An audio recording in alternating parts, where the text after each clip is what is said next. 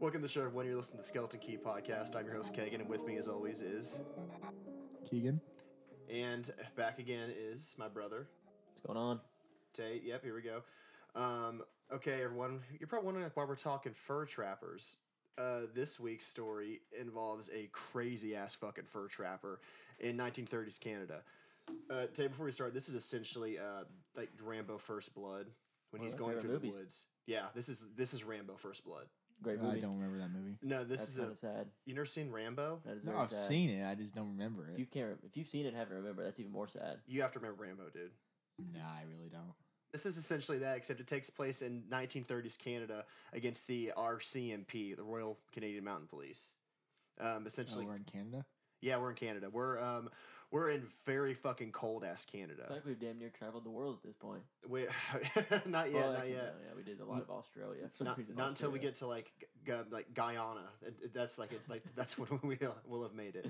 Um, no, no. So this takes place in 1930s Canada in cold ass Canada, like far northwest near Alaska. Like it's like on a it's in the Klondike. It's like negative 40, negative 50 degrees. The guy's name is Albert Johnson, and um, it's Canada's largest manhunt to date. Like I think in just terms of like length, because he he outran them for 48 days across like ha- like half of like Canada. It, wa- no, not half. It was like 150 miles, and he he like went up the size of like cliff. It's, it was like an adrenaline. It's an adrenaline fueled story, and it's action packed, and I think you guys are really gonna dig it. Hell yeah. Yeah, I think you guys are really gonna dig it. Okay, so um, with that, let's begin. It's called the Mad Trapper of Rat River. It's got a nice little catch to it. It takes place in a it takes place on the Rat River in the Rat River Valley. Yeah, no, it's a kind of a weird name. Our story this week takes us back to July 1931 in the Northwest Territory of Canada. More specifically, a settlement called Fort McPherson, where, where we find a mysterious man known only by the name of Albert Johnson floating down the Peel River by way of a hastily built homemade raft. And that is where our knowledge of Albert Johnson comes to a screeching fucking halt. Again, we don't know anything about him. That's all we do. Even today, to this day, with modern DNA, like just our techniques we have, we don't know who he was. We know nothing about him. The story is still unsolved. Wait, so in the settlement was there more than one person besides him there? Like, was there Yeah, a group? yeah. It's yeah. It's like basically like the first town. It had um, a, like a local trading post. It had um, there's a post office. It's just like it was a basically they'd never been there before, so they sent out you know scouts like oh this makes a good place due to like you know the rivers that are by you know to be able to trade like with boats and bring in stuff. Oh, okay. So they just found it and they just set up a small town there, kind of. Okay. Yeah. Um, but no, yeah. So just keep in mind, from everything you're about to hear, we don't know why this man did any of it. Just keep that in mind. Fair enough. Well, what's it, Albert Johnson? Yeah, Albert Johnson, and we don't even know if that's his real fucking name. That's just the name you told the guy that you're like we're about to talk about at first.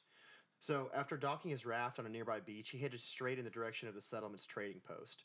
And upon entering the doors of the trading post, he muscled his way through the shop goers and made his way up to the front desk where he was met by the head shopkeeper, Mr. Bill Douglas. Now, Douglas got a feel from the man almost immediately and described him as having of medium built frame, around 40 years of age, crooked posture, filthy, sunburnt, and ridden with insect bites. I do want to point out he, he did come in floating on a raft, so how good do you want him to look, fucking Bill? Wait, he came in floating in Canada? It was summertime Oh, then. okay, It was hot. I was gonna say, what the fuck? Is Yeah, yeah, no, he came floating. ice no, yeah, he came floating down on a raft.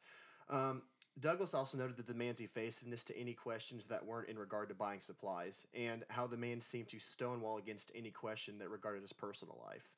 So he comes in there, he's just all business, just talk. He just wants to order his shit, and if every time like Bill asks him a question, like, "Oh, where'd you come from?" or "Oh, like just anything," you know, you just talk, shoot the shit with somebody. He would just look down. He wouldn't look up. He would just kind of just ignore you. It's really weird. Very strange guy. You're pretty yeah, he is. Oh, also, I want to point the fact I don't know if um, a, a quote from the guy from uh, Mr. Douglas about the guy was um, a most unlikely material for marriage. He's just roasting. He just roasted the way the guy looked, basically. uh, however, something else very strange about the man was how deep his pockets ran.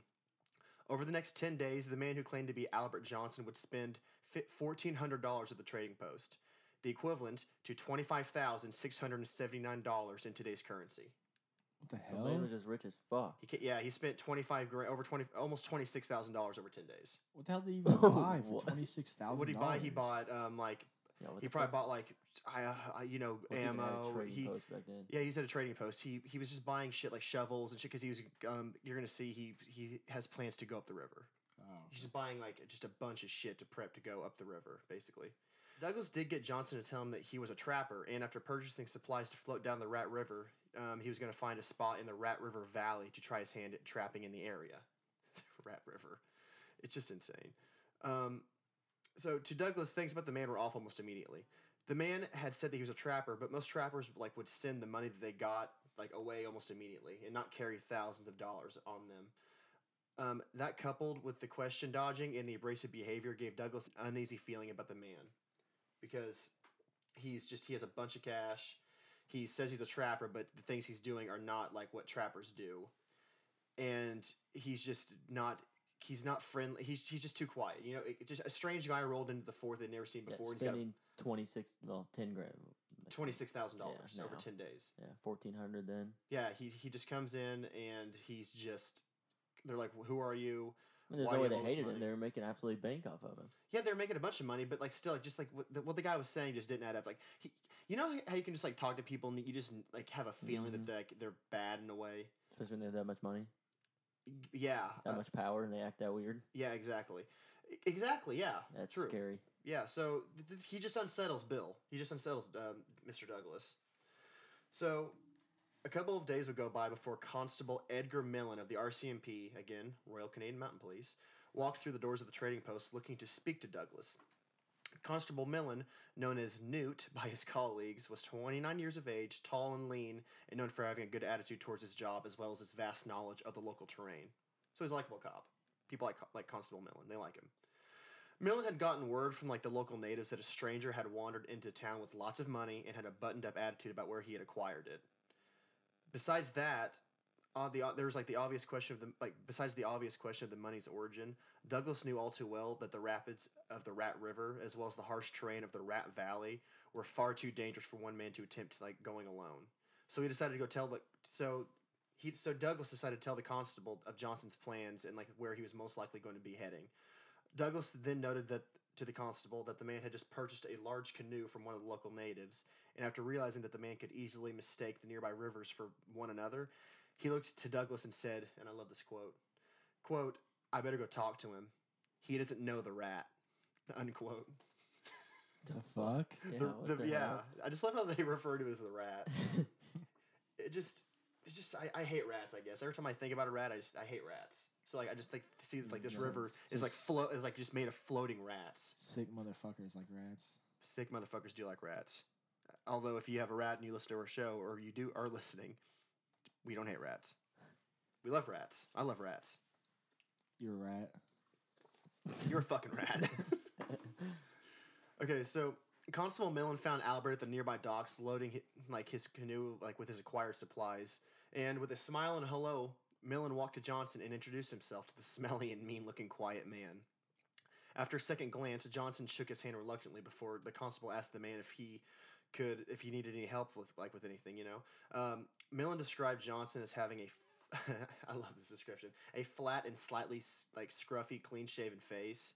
Um, he had ice blue, ice-like blue ocean eyes, facial expressions that looked like he was constantly trying to hold back an immense rage, and he spoke with a Swedish accent. So he's describing as like a broad, lemon-faced man, like who just looks like he's pissed off and like he's just about to erupt. And Essentially, This is Albert. Yeah, this is Mr. Johnson. Hmm. Uh, and again, Swedish accent. So there's that's Wow. there's something there. Yeah, What the fuck? Yeah, he had, yeah, he had a Swedish accent. Um, Johnson told Millen that he was in a hurry and that he was just about to leave and head up the river. And the constable then asked Douglas if he planned on doing any trapping, and if so, he needed a license, and that Millen was happy to write him a license then and there. Um, Albert told the constable that he wasn't sure if he'd be doing any trapping. Millen knew that this was a lie because Douglas told him that you know, like that Albert had told Douglas he was going to, and then Douglas told the constable he was going to. So So, now he knew was a lie. real sketched out about him. So he's lying off the bat Yeah. to a cop. Um, so after asking the man like where he was going, Johnson replied with like the Rat River Valley, the Rat River Valley. God. And after Constable Millen suggested that Johnson should hire a guide, Johnson fucking snapped. Johnson screamed no at the top of his lungs at the officer, telling him how he didn't like people and how he liked to be alone. He screamed at Millen that police only ever hassled him and make his life hard, and because he and, and like they only like ever cause him trouble, and that the constable wouldn't have to worry about him because he was leaving and that he'd make up the Rat River Valley all by himself. So he just erupted like at this guy. He, I think it's one of those things where like he he just any anyone talking to him gets him mad. Mm-hmm. Just I don't know why. So I think Douglas talked to him enough to where he got fucking just mad as hell, asking you know erupted. asking all the questions, and then when Constable Millen just asked that last one, he's like, "All right, yeah, pretty much." Millen he just simply like tipped his hat to him, and then he walked away, and that was the last we'd hear about Albert Johnson for nearly half a year. He's a dick. Like he's a dick. The constable like just like, "Hey man, I want to make sure you don't go up the wrong fucking river. Uh, hey, you, you can be trapping. You need a license. I can write you one right here, right now." Um, hey, do you need help? He just trying to be helpful, and like just Johnson just fucking went off on him. I mean, The hell? he just it's, he, he's hiding something. Yeah, Yeah. it's like he knew that they were like trying to figure out what he was doing, so it just pissed him off. Yeah, he's he's hiding something. I don't know. He knew they were on his case. Yeah, I don't know what it was, but he's hiding something. He's not pushing P. you know, he's not pushing P at all. Albert Johnson is not P. Albert Johnson is not pushing P. You know, Gunna did not write that song about him. So it was only five months later, just before Christmas Day, or like on Christmas Day actually, that a group of nomadic natives known as the Loucheux arrived at the local office of the RCMP to speak to Constable Millen about a recent problem that they've been having regarding a certain Swedish speaking man. What were these so-called problems? Well, the natives claimed that a man named Albert Johnson had failed to make it up the Rat River by himself. Like he screamed at the officer that he would. So he, he didn't make it. He didn't make it. Uh, big shock. And he had since built a cabin near Rat, like ne- like near Rat Canyon, which took up residence on the on the reserved trap line that the natives had already established there. The man then went on not only throwing the natives' traps away, but to also lay his own down. And when the natives attempted to speak to him, Johnson came out with a loaded rifle, pointing the barrel at them and oh threatening to kill them. And the natives were, and the natives were asking Constable Millen to do something about the violent stranger. this went south very quick. Yeah, so so like the little bitch couldn't make it up the Rat River Valley by himself like he said he could. Like he screamed at the cop that he could. He couldn't make it. And then he and, and then he goes to not only like put his like cabin like on their trap line, but to throw their traps away and replace them with his own. And then when they just ask him and when they're nice and they just ask him to move, he points a gun at him. Rifle. Points a gun at him. So this guy is such an asshole. Like seriously. And we have no information on like his early life or anything. Don't know anything. He just Don't know who. It, d- asshole for no of what we know is no reason. his name could, could be fucking um, George Harrison for all we know. I don't know. I don't know. Remember the Beatles, by the way. I'm pretty sure. Isn't George Harrison member of the Beatles? You're all you're asking the wrong guy. I don't know either. No clue. Fair. I just know um If, you- if you guys know Yellow the Submarine. if you guys know the answer to that question, please uh, let us know. DM us. You heard that song? Yes, I heard that song when I was a child in like elementary school. They have other songs other than the Yellow Submarine. You know, No. they have that's the only one I know. I Want to Hold Your Hand. That's one. I don't know any other songs by the Beatles though. Actually, oh, Come Together. Come Together. That's one. Come together Yeah, I don't really like the Beatles though. So, now. so Constable Millen dispatched two men to go and handle Johnson. RCMP officer A.W. King and a native tracker hi- hired by the Mounties named Joe Bernard. The two men rode out to Johnson's campsite the, the day after Christmas by way of dog sled on an 80 mile freezing cold trek to a place called Destruction City, so named due to the 300 prospectors that died of scurvy in the valley during the gold rush. It was scurvy like a sickness or something. Wait, you don't know what scurvy is? I've heard of it, but no, I don't know. Um, it's like when you don't eat enough vitamin C, you can like it, don't your gums like rot or something. I I I forget. oh, yeah, like yeah, look that up. I forget what scurvy does. It does something like with. Do you know? No clue. I, mean, I know I know you used to fuck with pirates a lot back in the uh, day. Scurvy, uh, yeah, that's how I know it's from like pirate shit. A disease caused by deficiency of vitamin C, so you're right there. Characterized by swollen, bleeding gums and the opening of previously healed wounds, which particularly affected poorly nourished sailors in the end of the 18th century. Jesus. Yeah. F- yeah, fuck that. That's Sounds gross. good. You got fucking rotting gums. Yeah, That's disgusting. yeah. I mean, I, but that's why they used to like suck on lemons back in the day, like on pirate ships or on ships, I guess in general. That's why I still do it to this day. yeah, yeah, but you gotta be careful, man. It could fuck your teeth up. Yeah, wait, shut up. wait, yeah, wait. What the hell? I just realized what you said. Why did why did that happen to them, but it's not happening? Like I understand it because we get vitamin C, but how did they not get vitamin C? Uh, well, okay, so like Yeah, mi- because they don't- pirates, uh, dude, look at them. They live on a ship in the middle of the ocean, like for their entire lives. And, and, and, like when they boarded a boat, they just went there for gold and your possessions and to rape and pillage and all that and burn. So why would they want to care about taking a shower? True. exactly. Um, so after three days and almost a hundred miles, the duo rounded a corner on the Rat River and scoped Johnson's cabin, sitting about thirty meters off the frozen riverbank. So Officer King and Joe Bernard uh, told Joe Bernard to hang back with the dogs as he cautiously approached the fortified bunker-like structure. The cabin's fucking cool. Listen to this shit. King noted, like the, during a walk around the cabin, that it was a, about nine by ten, you know, about the size of a prison cell, I guess. But he, but he built it himself. It was only about six feet high though, but was sunk around four feet deep, like or, or like what it looked like it was sunk about four feet deep into a gravel slab that it sat on. Damn. First off, Yeah, wow. well, well, because he had to do all that himself. He had to Yeah. dig that himself. So it's they he thinks that, which it, you're going to see it is because they find is- out that it was sunk in the ground, but it, he didn't know that. He just said it looked like it was because it was only about six feet high. So unless the guy is sitting down, you're not going to be able to walk through there. So that's why King was like, maybe it's sunk into the ground, but this is gr- solid gravel. that's pretty damn cool though. It is cool. Oh no, we're Yeah, not we're, we're not done yet. It's wild. Wait, so might get into it, but is it just one story, like just one floor? There's this cabin's full of surprises. You- What You're, you're going to find out. Um, so um, oh, and also um, it also had like um, the sod that layered the roof had become concrete like with hardness due to the cold, and each corner of the cabin had holes bored through them to be used as gun ports. So he's got holes in, in, in there so he can put his gun barrel through the walls and shoot at people on the outside. What the? F- Oh my gosh. it was like a fortified bunker. He had he dug into into gravel for it. Like we find out that he did because they see the inside of it at one point, it, it- which is weird since it takes away from the warmth because you know the ground's cold. yeah. Um, he, he had sawed stuff through the logs and on the roof. Like like like I said, like on the roof it was solid. Well, he the sawed stuff like in the walls I mean, it's like solid too. And the gun ports, like who the fuck was this guy? Well, I found out how he spent twenty six thousand dollars. Yeah. Exactly. Yeah. Um, so Saw office, do, do what? Sorry. so Officer King knocked several times, but with no answer.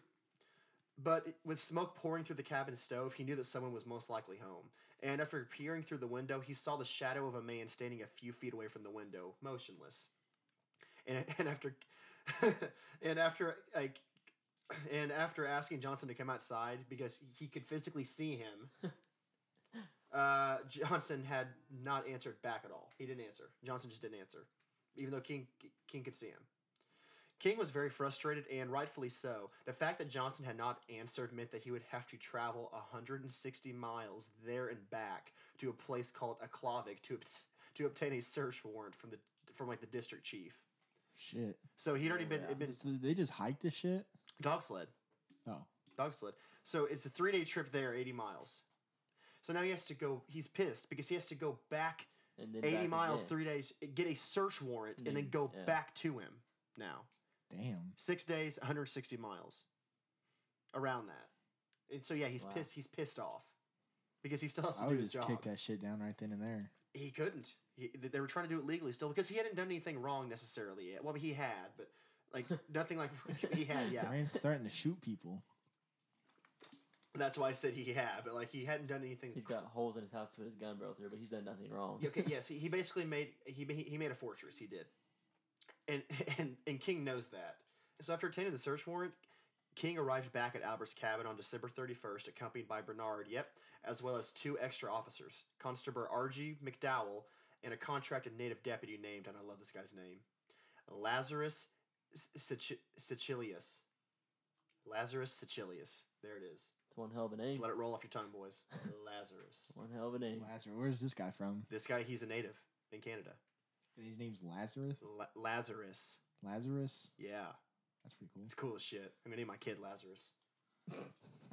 What Lazarus kid? Key. Wait, you're gonna have a kid? No, not right now. No, Lazarus. son. Hey, Lazarus Schaller. Son, you're named after a Wait. serial killer story that I did. Are you- Yeah, he's not a serial killer. It's actually a pretty cool story, but yeah, So Tate's gonna be an uncle. not anytime soon. Not anytime soon at all.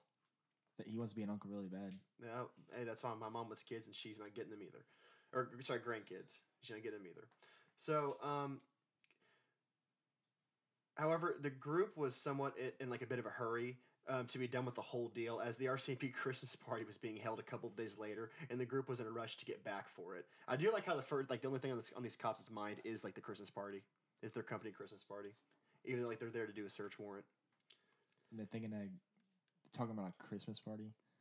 Yeah, yeah. Like no, no. Like they have one to get back to, like three days, and they're like, so they're going like, like, well, let's get this over with. We got to make it back in time for the company Christmas party at the Trading Post. Well, I, I'd be pissed if I missed the company's Christmas party for that too. I'd be pissed off too, especially if I had to go there and back to do. I would, yeah. Never mind. They're right to be mad. They're ma- yeah. They're right to be mad. Um, so after they pulled up to the riverbed, King ordered everyone to assume their positions as he approached the cabin door because he'd seen the cabin. That's the whole reason they got extra guys sent because he's. not even, I'm not even gonna call it a cabin. It's a fortress. It is a fortress. It's It not is- a cabin. It is a fortress. It really is. It- again, it gets crazier later when, when they get inside of it and see what it looks like. Um, because anyway, it's like after he told the sergeant like what it looked like, he was like, "Okay, I'll send you a couple guys." So they're taking it kind of seriously. Um, so King approaches the door um, and he asks Albert to come outside with no response. Um, and after a few more times of banging on the door with no answer, King heard movement inside, and so he pushed himself up against the door, exclaiming that he had a search warrant and that he began to slowly nudge against the door. So he's just trying to like, you know, he's like, "Hey, are you in there? you in there? I, I hear you in there. I have a search warrant. I, I- don't want to have to like break Yeah, the you door down. Open the door. Or I don't. I don't have to try to break the door down. Yeah. Um. So after hearing no reply, King knocked his shoulder into the door, and that's when the shots rang out.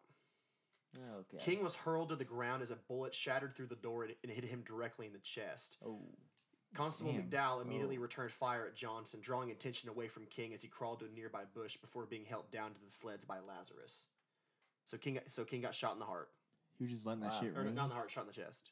Hmm? So he just started letting the shit ring. Yeah, he just because King was because he was knocking on. it, He was saying, "Hey, I have a search warrant." He's trying to you know open the door up, and then he's he, he just basically like says, "I'm coming in," and he starts he shoulder he the, he hits the door one time with his shoulder really hard, and then all and then all of a sudden Albert shoots through the door with a with a 30-30 rifle. So yeah, so now we got shots going off. Um, after returning to the after returning to, to the sled teams, the guys the group realized that the bullet had shattered through King's ribs and that he wouldn't make it long if they didn't hurry. Opting to save their friend, the group decided to abandon the gunfight with Johnson and, and to return once King was taken care of. And with that, the group began their three day, 80 mile trek back to the nearest fort in 45 degree weather during a blizzard. With the guy that got shot in the chest. Yeah. This guy survived. But against all odds, King survived. After making it back to the fort in, in a record 24 hours, thanks to the fucking. He got yeah. shot in the chest. It's 30, supposed to be 30 three and days. Three survived. days, it was It's supposed to 24 hours. 24 hours, yeah. The Yeah. dogs, The were dogs were- hauling yeah, ass. dogs Oh, no, were s- no, on s- the uh, sorry, level. th- th- sorry, sorry, sorry. Uh, no, yeah, it was 24 hours. Holy shit, yeah, it was. The bullet had missed his heart by only one inch. Oh my. Damn. And call it luck or call it toughness, but he made a full recovery. And now the group wanted revenge, and they all vowed to bring Johnson That's back net- dead or alive.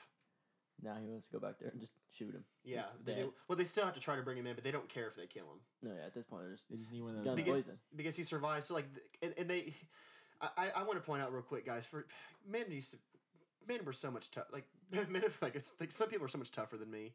Like I would not be able to do that.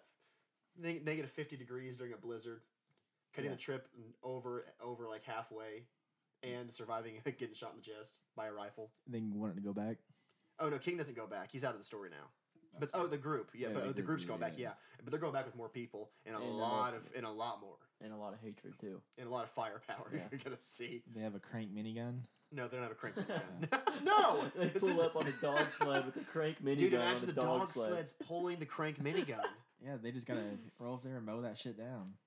That's what you call the old time drive by right there. Yeah. Honestly, that I wonder if they ever tried something like that. the old time drive Hey, it by. would work. The dogs running through and somebody cranking the gun, On like a smaller sled in the back. just flipping them off. See you later, fuckers! As you're just cranking the gun.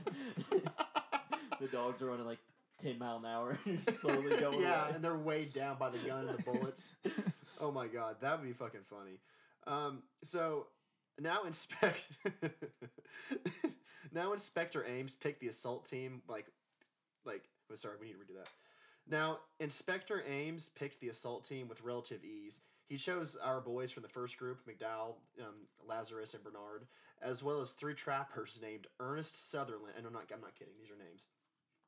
Ernest Sutherland, Carl Gardland, and Nud Lang. The hell? Yep. Who had cruised into town for a New Year's Eve party. So you got three drunken trappers just helping out now. Because they, they came there for a party, so it's like, hey, we need three tra But here's the reason why they got the three trappers. And, and, and I'm, no shit. Um, officials chose the trappers for their bushcraft, knowledge of the mountains, and the fact that they had hoped that they would be able to reason with Johnson since he was a trapper as well. So they're going like, well, this guy obviously doesn't like cops because he shot one of them. Maybe he says he's a trapper. Maybe you guys talking to him can get. Maybe you can talk to him easier than we can. I don't know why they thought that would matter. Mm. One of them is Yeah, the brothers that- to a really good boxer, Who? Ned Lang. Ned? You mean Nud, Nud Lang Yeah. Who? His brother. Yeah. Clubber Lang. from from Rocky Three? You cl- Mr. T, you mean Mr. T from Rocky Three? Thanks for bringing that. well, I, I'm really glad I'm your. You, you, you- you know how you know like I'm your brothers because you know all these '80s movies that, the, that other people your age just would not fucking know. Like Keegs, did you know who Clubber Lang was? You, No. Exactly. I thought everybody knew. That's Ta- off topic, but I Ex- It's man. Take take. Oh yeah. Hey Keegs, do you, do you know um, a movie called Commando? Yes. Arnold Schwarzenegger. Yes. Really, really. I never watched it, but I've heard of it. Okay, I'm actually kind of surprised. But I guarantee I know I'm three. not. I'm not a movie fanatic like you. I guarantee I know three Jean Claude Van Damme movies you've never seen though. If anyone even, even knows who that is anymore. I don't. I've heard the name, but I can't picture him or anything. Fucking loser. uh, no, so. I'm Um, uncultured. No, you, you uncultured swine. I love saying that. Um, Inspector Ames also joined the posse himself. Like he completed that. So, um, Inspector Ames and okay, yeah. And with that, the nine men headed out with over forty sled dogs, a couple hundred rounds of ammunition, and fifty pounds of dynamite in order to possibly blow the bunker-like structure to hell if need be. Damn, bro. They're bringing the dynamite. They're bringing dynamite. well because he because they know they, they they noted like it's like thick. It, it could be thicker on the inside because it, it, it- they're assuming it's reinforced because of like the way it's built. They're really raiding this shit, huh? Yeah, they do. Oh, dude, they use that dynamite in some funny ass fucking ways. We're gonna get into it. Need some satchels and C4s. No, they can't fucking equip from their pack keys. This is 1930s Klondike. Um, okay, yep. So the team decided to go. Um, Tay, you're gonna love this part. The team decided to go by way of the woods, since the high point of Johnson's cabin sat on like what, like the, the like his cabin sat on, would give him a clear view of them coming. So Ames decided to hire a tracker to lead them to the cabin site. Um, after leaving five days prior, they found the tracker eh, had they found that the tracker they'd hired had accidentally led them in the wrong direction, adding an, an additional two days to their trek. so, so the group turned around and trekked for two more days before they finally sighted the cabin. After approaching the cabin, the men got into position as Inspector Ames yelled out for Johnson that they had him outnumbered three to one, and that there was no serious charge brought to him since Constable King had not died, and that he was to come out with his hands up and surrender. I'm assuming he didn't do that. That's not what happened. no, that's not uh, what happened. Johnson, however, replied with gunshots. A firefight broke out as Johnson began firing shot after shot fr- from the cabin's rifle ports, causing the police to have to drop down and get to cover. With the while the group returned fire, two officers managed to make it to the door and tried to pry it open, but they were met with gunfire, causing them to fall back. Uh, when they They returned, just pushed out of the door. they because there was nine of them, so five guys were shooting at, or sorry, six. No, God, I can't. I suck at math today. Seven guys were shooting at Johnson, while two of them ran up the door to try to get inside. They're trying to pry it open, and then he shoots through the door, so they run back. Yeah, well, again, you know, they had so many people shooting at it, they thought they could probably do it. Um, when they returned, they informed Inspector Ames. Eames? I think it's Eames or Ames. I've been saying Ames. I think it's Eames. In Spanish, I say Eames. Inspector Eames that, um, that the cabin was like when they looked at when they like saw inside of it when they were prying it open, um, that it was dug about four feet into the earth, but had an, and it also had an extra layer of logs inside, making the cabin essentially bulletproof. So it has an extra row of lo- walled logs inside of it, and it is sunk four feet into the ground. That's man- why it's only six feet Holy because it's actually ten feet This altogether. man was ready for World War Three. He was ready for this scenario. Yeah, he could have taken on the army by himself. He- He's taking on nine guys by himself right now. He's holding off nine men, nine RCMP, a- a group of RCMP and trappers and natives. Because I'm assuming that I'm assuming that the scout that like um that, that like they hired had had to help out, like had to help Yeah. shooters because he's there. I mean, he has to take him back. I After mean, what he did, they should have sent him in first. yeah, Alright, yeah. going Hey, ass, Yeah. hey, asshole! You fucking got us lost for two Yeah, This days. is what you get, dickhead. Run to the door. Yeah, seriously, you go go see if he'll answer you. So the deferred the ch- other trappers uh, did not work with him. No, no, no, it didn't work. He, he didn't give a shit. He didn't give a shit they were trappers. I don't think it mattered to him. That's not very reasonable. No, not re- no, not reasonable at all. Not reasonable at all, Keegs. Um, and again, I, I want to for this next part. I want to say this was 1930s. Things were safe back then. After letting the dynamite fall out by the group's campfire, is that safe? For They have dynamite by a fire. they had to thaw. fire. They, they had to let it warm up by the fire. I, I, I'm assuming it was See, just that's it was, something he would do with dynamite. that's something he would do. It was cold. That's it was true. negative fifty degrees. It wouldn't light if it was. So they, they were letting it thaw out by the fire to, to warm it up. just no one watching it. Just letting that shit sit there. I hope someone was watching it. I hope you got fifty pounds of dynamite by a campfire. I would have laughed so hard if that shit would have caught fire. Dude, like I said, cops. This kind of shit happens throughout history with cops where they bumble shit and like they almost blew them. They blew the campsite up. They could have. It was that close. Um, they tried multiple attempts at throwing the sticks in or like at the cabin, um, but it was like little to no effect, or like at least what they could see in the dark because it was nighttime at this point. So they're throwing, so they're throwing dynamite at his cabin in the dark. I just realized that. They're just free throwing that They're shit. throwing dynamite at like at a cabin in the dark because they can't get near him because he's, he's they know he's watching them.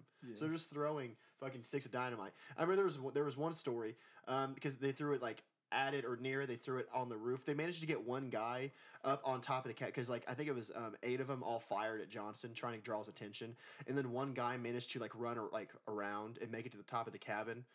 And he dropped a stick of dynamite down like like, Like the um, chimney? yeah down the chimney or whatever, um, or like down like it was something in there. But anyways, there was a hole in the roof from where like they had thrown a stick on top of the roof earlier, and he saw Johnson down there. He, he saw him down there shooting back at him, and then Johnson somehow saw him, and then fucking did this like sick army roll thing.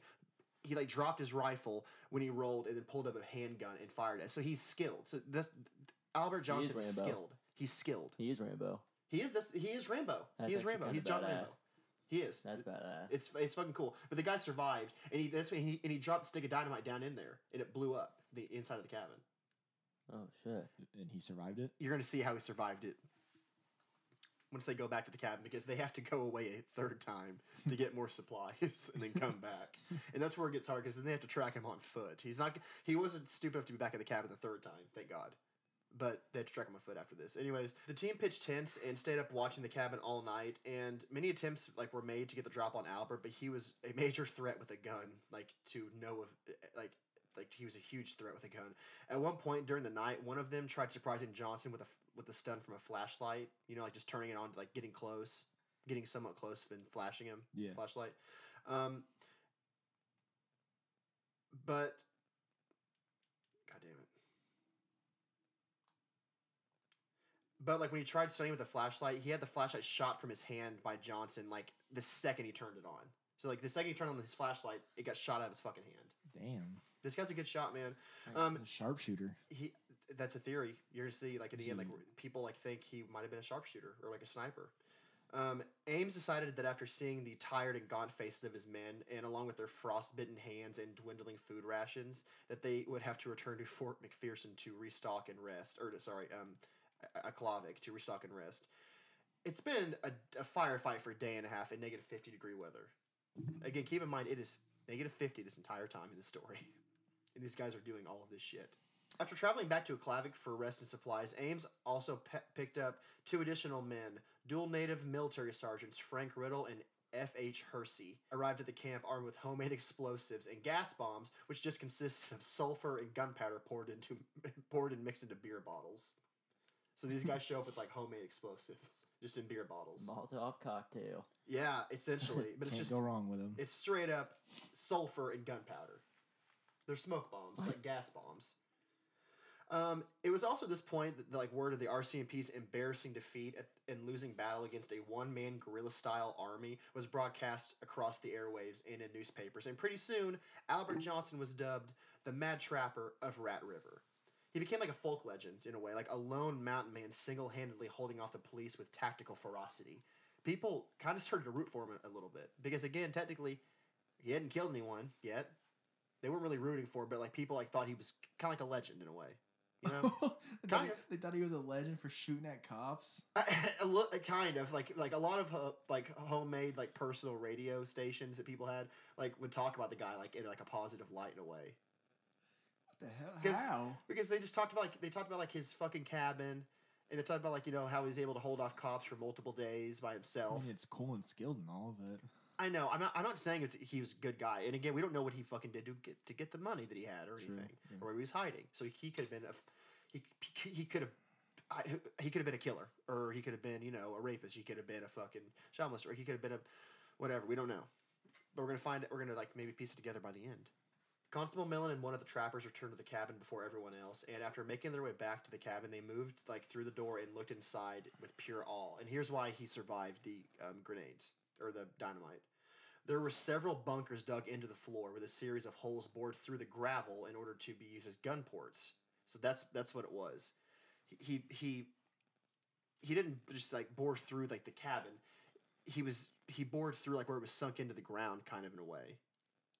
Like to be so like he had like like he was in a bunker the entire time. Okay. He was like in a small bunker in like in the bottom of the cabin. So he got down in there when they threw the dynamite down. Yeah, so he got down there when he th- like when they threw the dynamite and that protected him. Damn. Yeah, he's smart, man. He's smart. Um, I don't even know if I'd have the reaction time to do that. If someone threw a damn stick of no, dynamite. seriously. At me. Oh, and, and each one had a sm- had like a small personal fireplace in the back of it, like it with it with the fire pointed towards the wall to reflect the heat throughout the entire like little. Like, there was like six little bunkers for him to sit down into. The hell? Yeah, this guy. I don't know what he was doing. Like he Yeah, he, he built that thing to last. Like he wasn't going to go anywhere. I don't. Th- I don't know. Maybe he was. Maybe he was going to stay there and trap, and he just. I don't know. I don't know. None of us know. No, he did it right. He did. That's one thing we do know. He did, yeah. Um, but but aside from the empty, from like some empty bowls and hundreds of, hundreds of empty shells, uh, there was no sign of Albert Johnson. So he so he's off. He he didn't stay again. He didn't stay. He knew the cabin's fucking destroyed. I can't stay here much longer. It's only a matter of time before they get in. So I have to try my luck. Literally just trying to run. Just trying to run. Wow. So this guy's going off on foot. And Lord knows, I'm assuming there's snow there. It's negative fifty. They're in a. They, they, they rode through a blizzard to Well- save King. Well, like how much snow you think? a ton, ton. Snow drifts foot- higher than you can even see. Yeah, over a foot. So this man's just running through that much snow. He's yeah, he has homemade snowshoes, but he's fucking going. In the end, he goes 150 miles on foot. How the Over fuck did he not die? 48 days. you How should fuck did not die when he had nine people coming after him while he's by himself? exactly, This guy's not True. animal. exactly. He really Menace. he's that, that's what I'm saying. This guy is something else altogether. I don't even. He's Maybe- superhuman. Maybe he is pushing P. This guy, no, this guy definitely is. Albert, Pushing, no, this guy, earlier, Albert Johnson is P. Albert Johnson is pushing P. He is. This man is pushing P now at this point. I don't really know what that means, but Me neither. Me neither. Um, so a couple of days later, Eames and the group arrived and immediately judged by like the weather and the amount of gear that he would have to be carrying, and the fact that he didn't have any dogs to carry it for him meant that Johnson could not have gotten far. Because keep in mind, he doesn't have a sled dog team or anything; he's carrying mm-hmm. everything by hand. Wait, what? What? What? What he take? He just he had Obviously guns and he had two rifles, he had no type of like sled that he carried by like Nope. dragged behind no him. nothing? giant ass backpack that he that he uses as a shield in the end. We're gonna find out, but huge ass backpack. Two rifles, a shotgun, and a pistol. so he just had a backpack ready to go. Yeah, oh yeah. You know, this guy's prepared. Damn. He's prepared. He knows what he's doing. Um, yeah, so he's carrying, but they knew he couldn't get far, like I said, because of all the shit that he had. Um, Albert Johnson was out there somewhere hiding in the valley, and they had to find him, like in one way or another. Um, after four days of searching, investigator Ames took the majority of the men back to rest and restock, leaving Constable uh, McMillan in charge with the um, with three men: the two trappers, Carl Gardlund, um, and wait, oh yeah, Carl Gardlund and Knut Lang, and the Sergeant Frank Riddell. So those three guys, Constable Millen. Um, along the way, they did find evidence of Johnson though, and after like after finding several like dead caribous, they knew like they were on the right track. So they're tracking him and they're finding dead caribous. He's he's eating for food. So they, they're finding dead caribous and they're like, okay, this thing's been shot. You know, like a native would have taken the whole thing back. We know it's not a native. Yeah.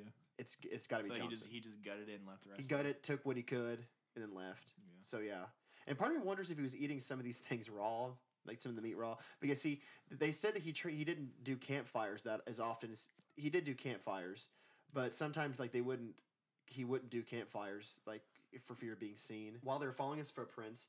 That they would um, sometimes come across footprints going the exact same direction, but in the opposite direction. It He's, was he's clear- throwing them off on purpose. It was clear to investigators that in order to fool them, Johnson had been backtracking multiple directions, but somehow leaving none to where he was actually going. This man, What know, the hell? this man is pushing P. He is. He li- I, again. so where did he get this knowledge? Yeah, it's like That's- some Navy SEAL shit. Where did he get the knowledge? This dude is beyond smart. Was he like a Swedish super soldier or some shit? Ah, dude, a super soldier Swede. That's a cool movie I'd watch. He ha- he might have been, dude. He might have been like a government tr- like training, like Sounds just- like it. he like- did something. Like, you're, you can't just do this shit. You're gonna see. Actually, I'm not gonna tell you. I- I'll, I'll just get to it. Um, so, on the night of January 28th, because again, keep in mind they first went out to him Christmas Day. It's January 28th now. So, and he's not even done like fucking with him yet. Um, on the night of January 28th, the team uh, the team um, noticed a slight glow in the far distance and trekked towards it. And after making their way close enough to be lowered to like to be like lowered to the ground, the um, the army crawled to a nearby hill and looked down because like they're above him, kind of they're above slightly. And there they saw a single man alone attending a fire. It was Johnson. Oh, They shit. got close to him. Yeah, they, they got there. Um, the men had a perfect shot, but they didn't they didn't want to get in trouble like by accidentally killing him because again he hadn't done anything technically wrong yet. He, he hadn't killed anyone, so they technically have to try to bring him in alive if they can. yeah, so Wait. This man is out here shooting at him. he's shooting at him. Yeah, but if they can catch him by the surprise, chest. they technically have to because he hasn't killed anyone yet that they know of. He fucking shot someone in the chest though. These are Canadians, Keeks. Keep that in mind. I guess they are s- They're way nicer. super than, nice. Yeah, they're way nicer. Here, here, like we would have shot him even, even if he had surrendered and just like covered it up and lied. Shoot! Fire! yeah, seriously. They'd be like, he had a gun. He's holding up his hands. They're in Yeah. the air. Shoot! Shoot, yep, shoot. It's like it's like no one was here. We'll just we'll just change the Well, story. that He's happens- defenseless. Hurry! Happens a lot though. Like someone has a gun, then they're obviously gonna get shot. I, again, I feel here in America, we probably would have. shot- Canadians do it different, I guess. I no, I'm, I'm not kidding. I really, I really think it's because they were Canadian that they didn't just try to kill him, really, Yeah. because they're too nice. So the next day, they returned and looked down the hill, and th- but they didn't see Albert.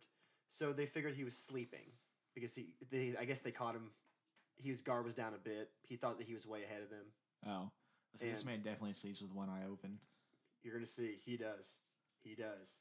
And guys, this is this is gonna be a good part. They slowly approached him, but it was at 50 yards away that one of the officers made a large noise, causing Johnson to flip backwards. to, to flip backwards What a fuck behind up. a system of thick tree roots covered in gravel. Johnson was behind his second impenetrable wall, and he wasn't going quietly. It was a thick tree root system of like these giant trees. It was huge. It was like this tall. It was a wall. It was about this tall. Straight up, thick, huge, covered in gravel. He covered them in rock, so they're even harder to like shoot through. And then he flips up, jump, and jumps behind it, and, and like puts his and gets his rifle at ready. This guy, he sleeps one eye open. You weren't wrong, Keegs. After a brief firefight and with no like sounds or signs of activity from Johnson's end, the officers thought that they had shot him. And, and after cautiously getting up and walking like slowly towards the root wall, they were sure they had got him like gunned down. Sergeant Riddell had a bad feeling from the start, and after scamming, scanning the root system, he noticed a long silver barrel reflecting from the snow and pointing at them. Riddell yelled to duck down as Johnson fired at the men, hitting Riddell, who was hiding behind a tree. After Constable McMillan engaged in a brief shootout with Johnson to cover Riddell, he was shot twice before spinning around and falling to the ground, dying then and there in the snow. they sat they sat there like back really far away from Albert's barricade where they could hear him like cough at nighttime and like so basically yeah Millen's dead. How how is nine people not hitting this guy and he's just picking them away? I don't that's the, that's the problem with this story. It doesn't it's so crazy. What that has to be the worst. These, these people have to be blind. They're the RCMP. They're supposed to be the best. It's like nine guns firing, nine bullets every time they fire. How is Well, we know at least two of them are Helen Keller and Stevie Wonder. So we can't pick out the other seven. I mean, like literally, this guy is he he he builds these. He finds a spot where he, it, that's a good because you know he maps it. Like He looks at like all the places where he like they could people could come from, and then he finds this root wall and he goes, "This is thick like tree. This is a thick tree root basically. Mhm. I can cover this with gravel, and then if they come like from this direction, I can just be at the ready and jump backwards into it if I need to be. Yeah, these. You know what I just realized? These cops, these RCMP officers, they are the fucking, they are the troopers from Star Wars. They're the stormtroopers. They're not, they can't hit anybody with their guns. they can't. Broadside of a barn. It sounds like. But yeah, anyway, so like they they had to retreat, like and, and go back, and they set up their own camp, like not that far away from where, Albert was, and they couldn't get King's, and they couldn't get his body. They couldn't get McMillan's body, and they just kind of like they were closest to like where they could hear Albert like coughing at nighttime. So yeah, um, after sending back for help, Inspector Ames returned with ten men strong. This time with a pilot named W. R. May. Now this meant that they would be like able to like stay out there longer because he could go back and forth for supplies for them, so they would have to keep leaving. And also he could scout out and like like look for Albert in the sky. Oh, so he was in a helicopter. He's in a plane. They didn't have Oh, plane. helicopters. But Oh. nineteen no, they didn't have helicopters. in Nineteen thirty, did they? Uh, I have no no scrap helis or anything. No, they didn't. There's no way they had. God, I think I'm such a history nerd, and I don't even know that. That pisses me off. They probably bought it for scrap at the uh, trademark the Probably, trading yeah. post. trading post. Yeah. They, they might have. Um, but no, this this guy That's like a low he, grade. this guy like flew during World, this guy like flew during World War II. Like he was a, like an actual good pilot, um, and he was it was his job to like look for Albert during the day, go back and get supplies for him whenever they needed him. Why, why didn't he just drop bombs on him? Because they have to try to bring. Well, actually, no. Now they So can this technically man kill him. done No, shot he, and killed no, no, yeah, he can. Yeah, I forgot. He did kill. He did kill McMillan. he did. Yeah, the Hiroshima oh. 2.0. Yeah, but you're gonna see they still try. There are many points where they come in contact with him where they still cease fire and detect Inspector Ames ask for his surrender still. I don't think this man's gonna surrender. I don't know why they don't want to kill him. Literally. Um, so when they arrived, they found that Albert had slipped away from the barricade at some point during the night, and then they were back to square one with tracking him. and after tracking him for four days, they found that he was still doing the same old backtracking as before. But this time, he was also putting on his, his snowshoes on backwards as to ensure that the police like is to like confuse them even more. So he puts them on backwards and then walks forwards and then puts them on backwards and then walks like he just keeps walking different directions with his snowshoes on different directions, trying to like so they can't find him. Just Yeah, gonna- the stud. this guy, he, yep, he's he is pushing people. Is um. So on February fourteenth, uh, the plane spotted where Johnson had climbed a high spur. I don't know what that is. Before going down the side of it, it of the mountain and crossing through a pass, the pilot knew it. The pilot knew it well. Johnson was heading for Alaska. So he's trying to leave Canada and hike out to Alaska Crossing the border. on foot in 50 degree weather, negative 50 degree weather. I said 50. Yeah, that sounds kind of pleasant, doesn't it? Like a nice hike. Um, so the group was certain that like there was no fucking way Johnson like was gonna be able to make it by himself. He was one man carrying a heavy backpack without a dog team, and he had to find his own food while he was like doing this. Like keep in mind, he has to hunt for his own meals every day. Yeah. Yeah, and so they're going like this guy. There's no way he can do it. He's just one person. Like Well, before, they said like, that about many yeah, things. he's proven us wrong and yeah. everything. That's that's yeah. so if he's- far, he's survived dynamite, survived fifty at him negative about fifty four times. degrees. Yeah, nine people shooting at him. three different altercation firefights with the cops. Yeah, what what more can this man not do? Oh, you're, Is the you're question. see, It's man. about time we stop underestimating this guy. He goes out. He goes out, fucking with a bang. Um, he goes out with a huge bang. Um, so, however, that if that evening, that evening that they found that, and then they're like, oh, there's no way you can do it. Like that fucking evening, an officer came by dog sled with a letter from the natives, like, like through the Great Divide, telling of snow tracks leading through the reservation heading towards Alaska. Johnson had done it. He had crossed the Great Divide alone and made it to Alaska. Oh my gosh. He's a fucking machine. This guy's a fucking machine. Um, on February 15th, the team reached the tribe where Johnson's footprints had been found, with him having a four day head start. So again, he is he's four days ahead of him because it took him three days to get there. He was already a day ahead of him there, so he's hey, so he's a four day head start. How, how are they ever going to catch this guy? He's out running. He's out running a dog sled teams by foot. I would just give up. This man, I, I don't understand what it's like. He's superhuman. Wait, so he's in Alaska now? You said, or he's, He's either in there or he's close to it. Oh, and they so they stop jurisdiction to like go in there and I think they're like kind of like the F- the the, Cana- like the Royal Mounting Police or like the FBI. Now. I think they can oh, kind of it's like, like, Interpol. I think they can kind of like go anywhere and do stuff like that. Yeah, Okay, I see. yeah, because we're cool with Canada and like we both. Yeah, I yeah, I think so. Yeah. Um. Anyway, so he had a four day head start. Um. There, they met an old native trapper who showed them a shortcut up the ridge and down the mountainside. And after finding Johnson's most recent footprints down the mountain, like they determined that they were no more than 36 hours old. So they're catching up. They're catching Finally up. getting there. Yeah. Closer. It was a four day head start, but the, but this awesome fucking the good tracker Yeah. because the, the first one they, the, the one way. that Ames hired took him on a two day fucking like just fuck fuck around, Yeah. and this one fucking cut their trip down by like fucking uh, a day and a half. This guy when they need him. I guarantee They they're already going had this man caught. because some of these guys Probably were not, because some of these guys were in the first trip and this trip, so you know they're going like where some of them are going like where the fuck were you at during the first time?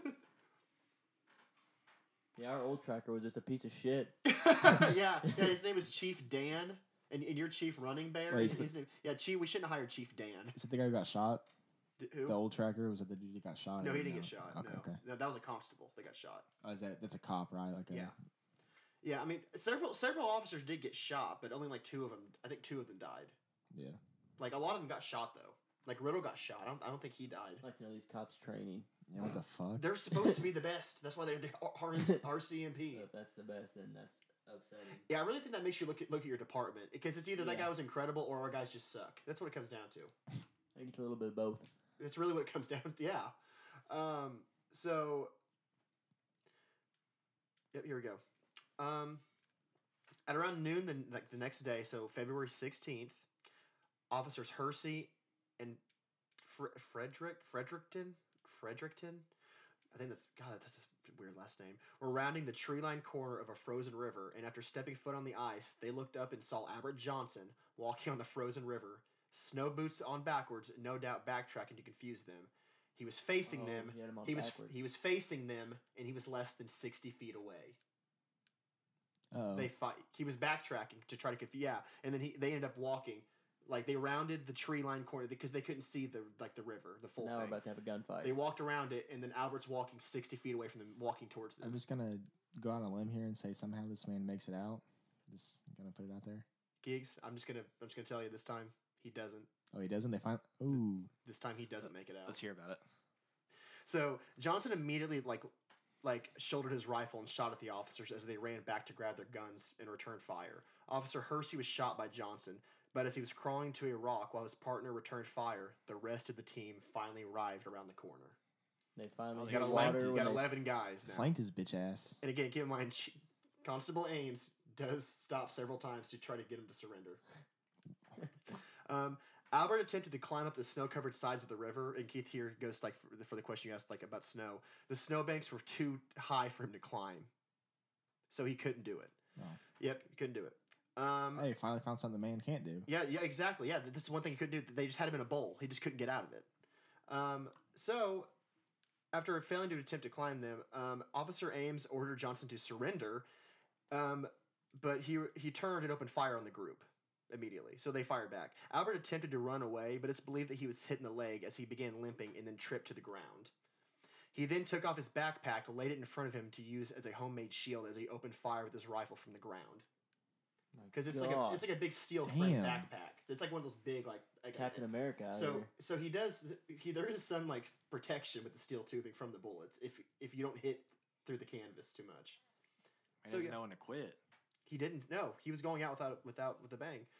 Um, and this whole time again, Officer Ames is pausing and telling him to surrender, but he won't do it because they because they, know they have him now. They're on a frozen river. There's they can. There's no way for him And to he's shot in the leg. Yeah, shot in the leg. They have sled dogs. They're, he can't go anywhere. Yeah. There's nowhere. 15 minutes later, the gunfire stopped coming from Albert Johnson, so the team ceased fire as well. Constable May trepidatiously approached the body, fearing that Johnson was again playing dead like he'd done the last time. Um, but as they looked at the cold and, and unmoving body of Albert Johnson, there was no mistaking that he was dead. Albert had been shot six times, one shattering his spine with five other bullets in various parts of his body. Damn. His body it, it was described as being extremely gaunt, like shape from the fat from his burnt fat reserves being like you know burned during like the huge hike he was doing, Yeah. and also that his bone structure was visible. Like you could see his bone structure because he was visible from malnutrition because he hadn't been eating that much either. So he's just he's living on to what he energy he his body Oh. has. I also want to ask, how much fucking ammo did this guy bring with him? He had oh the Remember, backpack was, buying weighed all that shit. the Who knows? backpack was weighed down with aim, with bullets. Oh, that's- That, that's why he was having to kill and eat animals as he went because they knew that he had all like the stuff that was important to him in the backpack. He, he couldn't store food in it. Yeah. Um, but yeah, he was so thin you could see his bone structure. Uh, there's actually a picture of him. You can look it up. Someone look a picture of him. Yeah, I, I have it pulled up right here on my computer, but I can't spin it around. But yeah, there's a picture of this guy. Um, like yeah, that's him. That's him. That's Albert Johnson. But that's when they flipped him over and took a picture of him. That man looks like a fucking psychopath.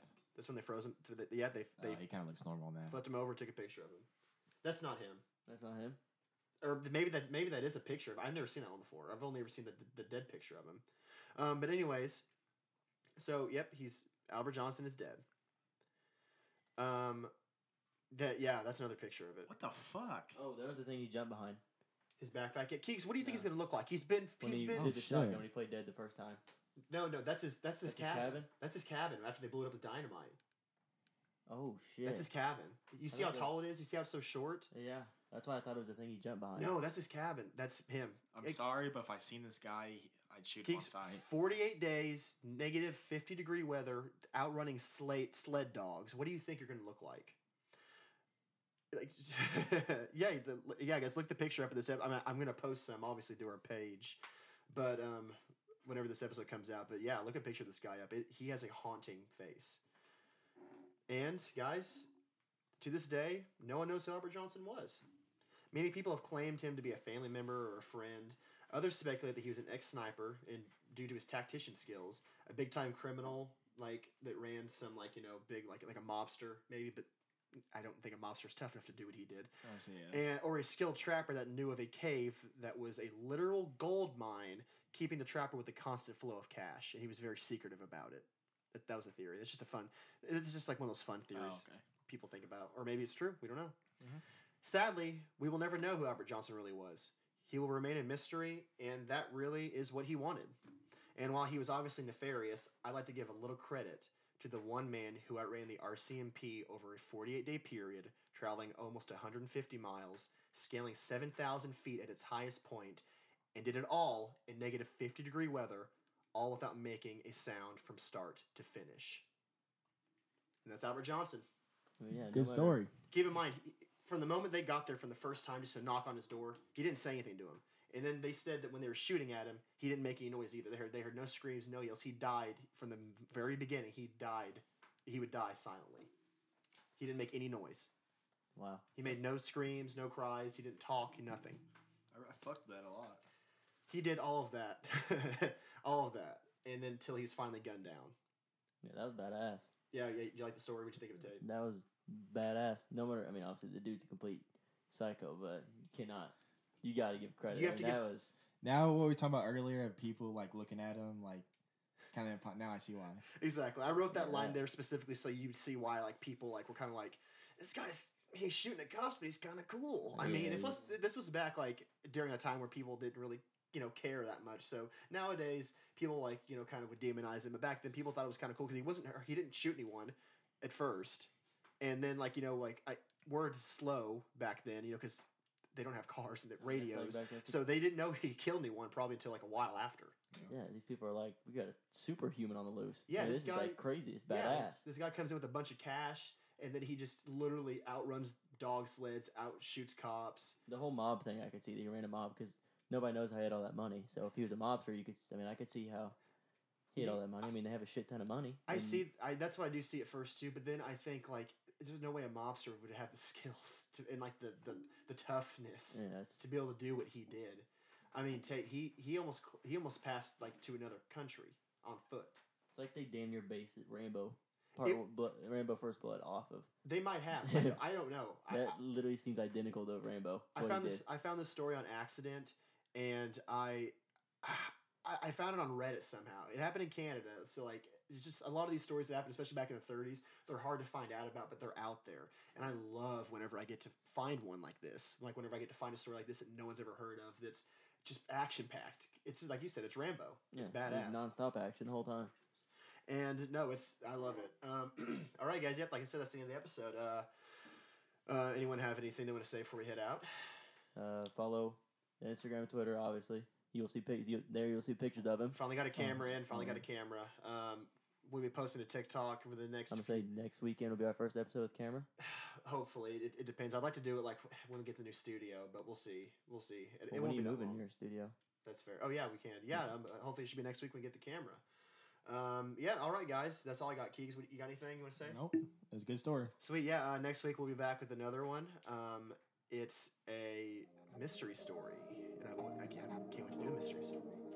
All right, guys. Thanks for listening to the show. Um, take care. Have a good week, and uh, I'll catch you later. See ya.